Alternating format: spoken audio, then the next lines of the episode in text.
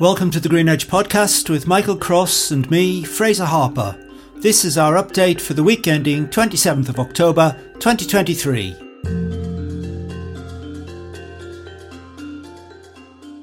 For anyone interested in the state of the British nation as far as its labour market is concerned, a link we include in this week's Green Edge post makes fascinating and perhaps, as we say in the post, somewhat scary reading.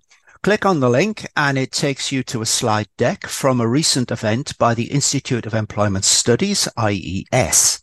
The deck was made by the director of the IES, Tony Wilson, and it points to four key trends. First, a smaller young population plus more students means that the youth labour force has fallen from 4.7 million to 4.2 million in just 10 years. Secondly, for the decade before Brexit, we were adding 220,000 people each year.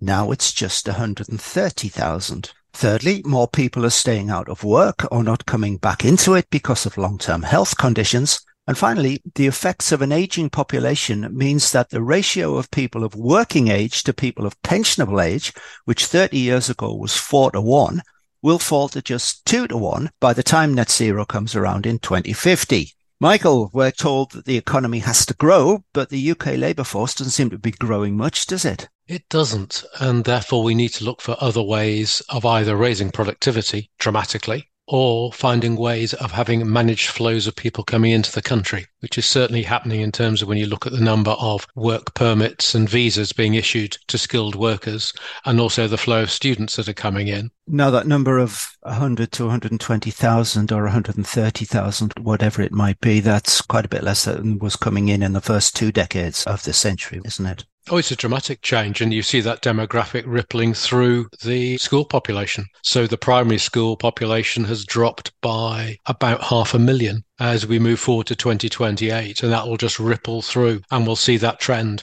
The beauty of the demographics you can see those figures coming many years in advance as we all age year by year. And so we need some, quite radical solutions to this.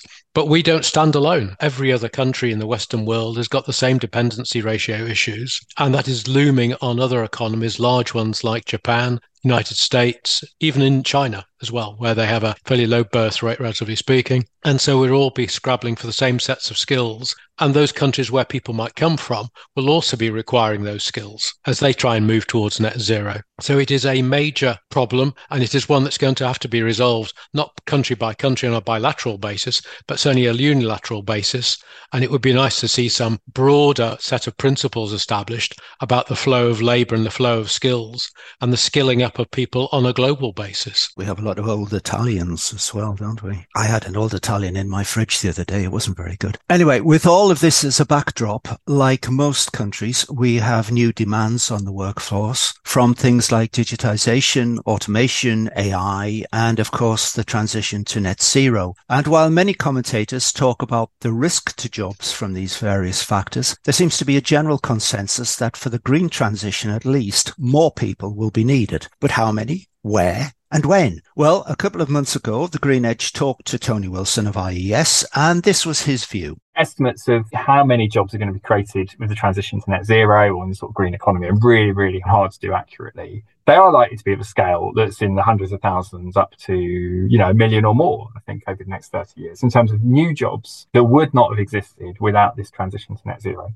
And those jobs are going to be around how we generate energy, around how we build differently in future, how we make our homes more energy efficient, how we heat our homes, and everything that goes with surface and eventually air and other transport and electrification of that. So it's a major transition. But in practice, though, I think it's worth saying there's a few things here. One is that we have a very large labour market. So we've got 30 odd million people in work. And so when we talk about changes of, let's say, 300,000, would that be like 1% of the labour force? 600,000 would be a couple of percent. A lot of the jobs we're talking about the jobs that are doing similar sorts of economic activity to what we've been used to in the past. They're just doing it differently. Construction's the best example. We've seen this already, but it also applies to things like maintenance and repair of vehicles. We've seen that already as well. For anyone who's had their internal combustion engine car repaired recently, and if you happen to ask the person who's done it, how are you prepared for electric cars? They'll probably say, all right, we're doing it already. Well, they'll say it's not that different, which surprised me when I asked an RAC for that person. So it's not that different. These days with internal combustion engine cars, where you plug in the computer and it tells you what's wrong with the car, it's actually that different. So it's kind of these transitions actually the economy does manage, and we have to support them. Our skills system needs to support them.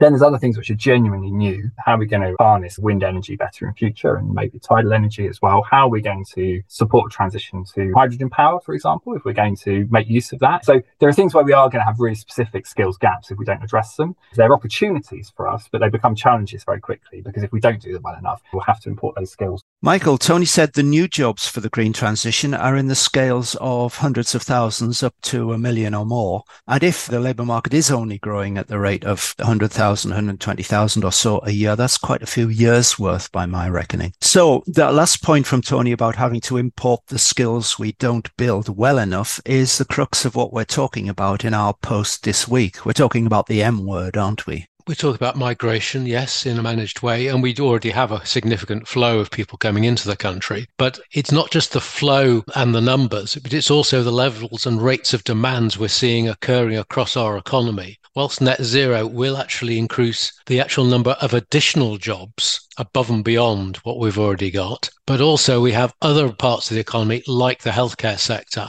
where if you just take the NHS workforce plan, the number of medics and medically trained people will rise by about 300,000 over the next 10 years. That's before you move into ancillary workers and you move into the care sector itself. And therefore, we see the level of new jobs, net new jobs, being quite significant. And I can only see a future government in this country having to have a very progressive and very active immigration policy, but also finding ways of supporting people who have withdrawn from the labour market, re entering the labour market in some shape or form, possibly on a flexible basis. And I think the autumn statement is going to be saying more about that. Certainly, the work that Tony Wilson and his commission have been doing at the Institute have been saying this, and it'll be a multi pronged attack to try and boost the size of the workforce workforce going forward. And also, one of the mooted ideas is to delay the state pension to 75. Not that necessarily mean people won't retire before that age, but people might start thinking of winding down at a later age as they withdraw from the labour market and possibly cease working completely when they hit the age of 75. It's a series of things will have to be done to boost the scale and size of the labour market and retain and develop the skills we require. Well, one of the questions we ask in the post is to what extent the UK and the devolved administrations have started to think strategically about using migration as a tool to fill the skills gaps, uh, not just for net zero, but across the board. And we mentioned what Germany is doing with regard to importing solar technicians from India and also Canada with its policies on digital nomads. Now, Scotland seems to be furthest ahead right now in thinking strategically about in migration, Michael. It is, and it's trying to work those issues through. Where the Scotland plan might fall foul, it doesn't control this issue.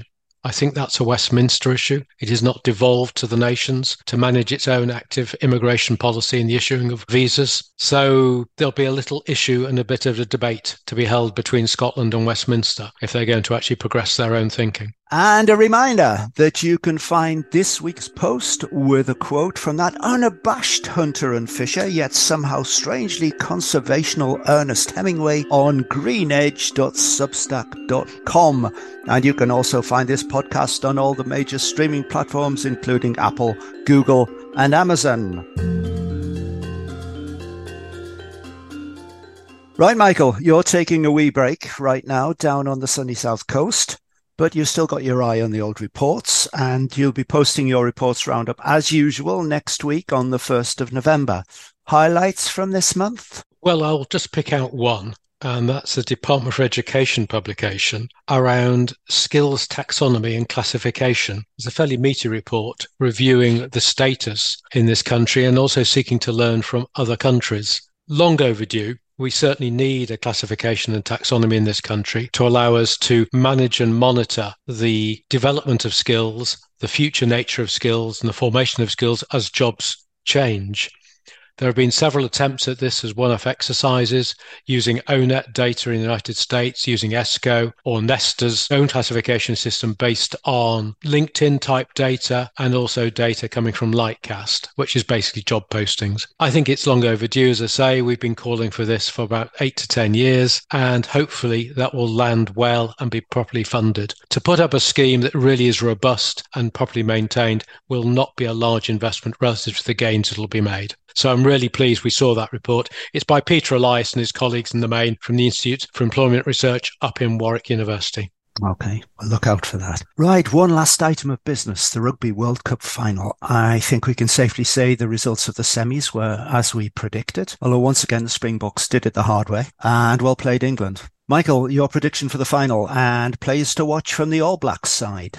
I think South Africa will win it, but I hope New Zealand will, because I'd rather see 15 man rugby beat eight man rugby, where the huge emphasis or overemphasis on the scrum and the power of having eight huge forwards who can relentlessly beat down the opposition. In terms of who to look for on the New Zealand side, I think I'd just look at the Barrett family. I think they're quite amazing to have three players in the starting 15 in all likelihood of that side. And I think we should also think of the players we'll be saying farewell to from the England camp, some of whom will be turning out on Friday night to play the Argentinians. And it'd be great to see a great game by Ben Youngs, who's playing his, I think it's 127th game for England, which is an amazing feat. And it'd be nice for him to go out with a bang and win that game in real style. It will indeed. Bon chance to England in the bronze medal game there, of course. Well, I'm the opposite to you. I think the All Blacks will get it. Last weekend, my heart was with England, but my head was with South Africa, only just. And this weekend, I have to say my heart's with the Boks, but my head's with the All Blacks. But I think the South African players to watch will be de Klerk, Pollard, Etzebeth, yeah. and if he gets a chance, Kolbe. Oh, Kolbe is a great player. Superb yeah. player. Don't think he'll charge another kick down though. Anyway, no doubt we'll ruminate a little on the result next week. Thank you very much, Michael. I'll let you get back to your vacation. Thanks, Fraser. Thank you for listening to this Green Edge podcast. This podcast series accompanies the Green Edge newsletter, to which you can subscribe at greenedge.substack.com. The Green Edge is produced by Blue Mirror Insights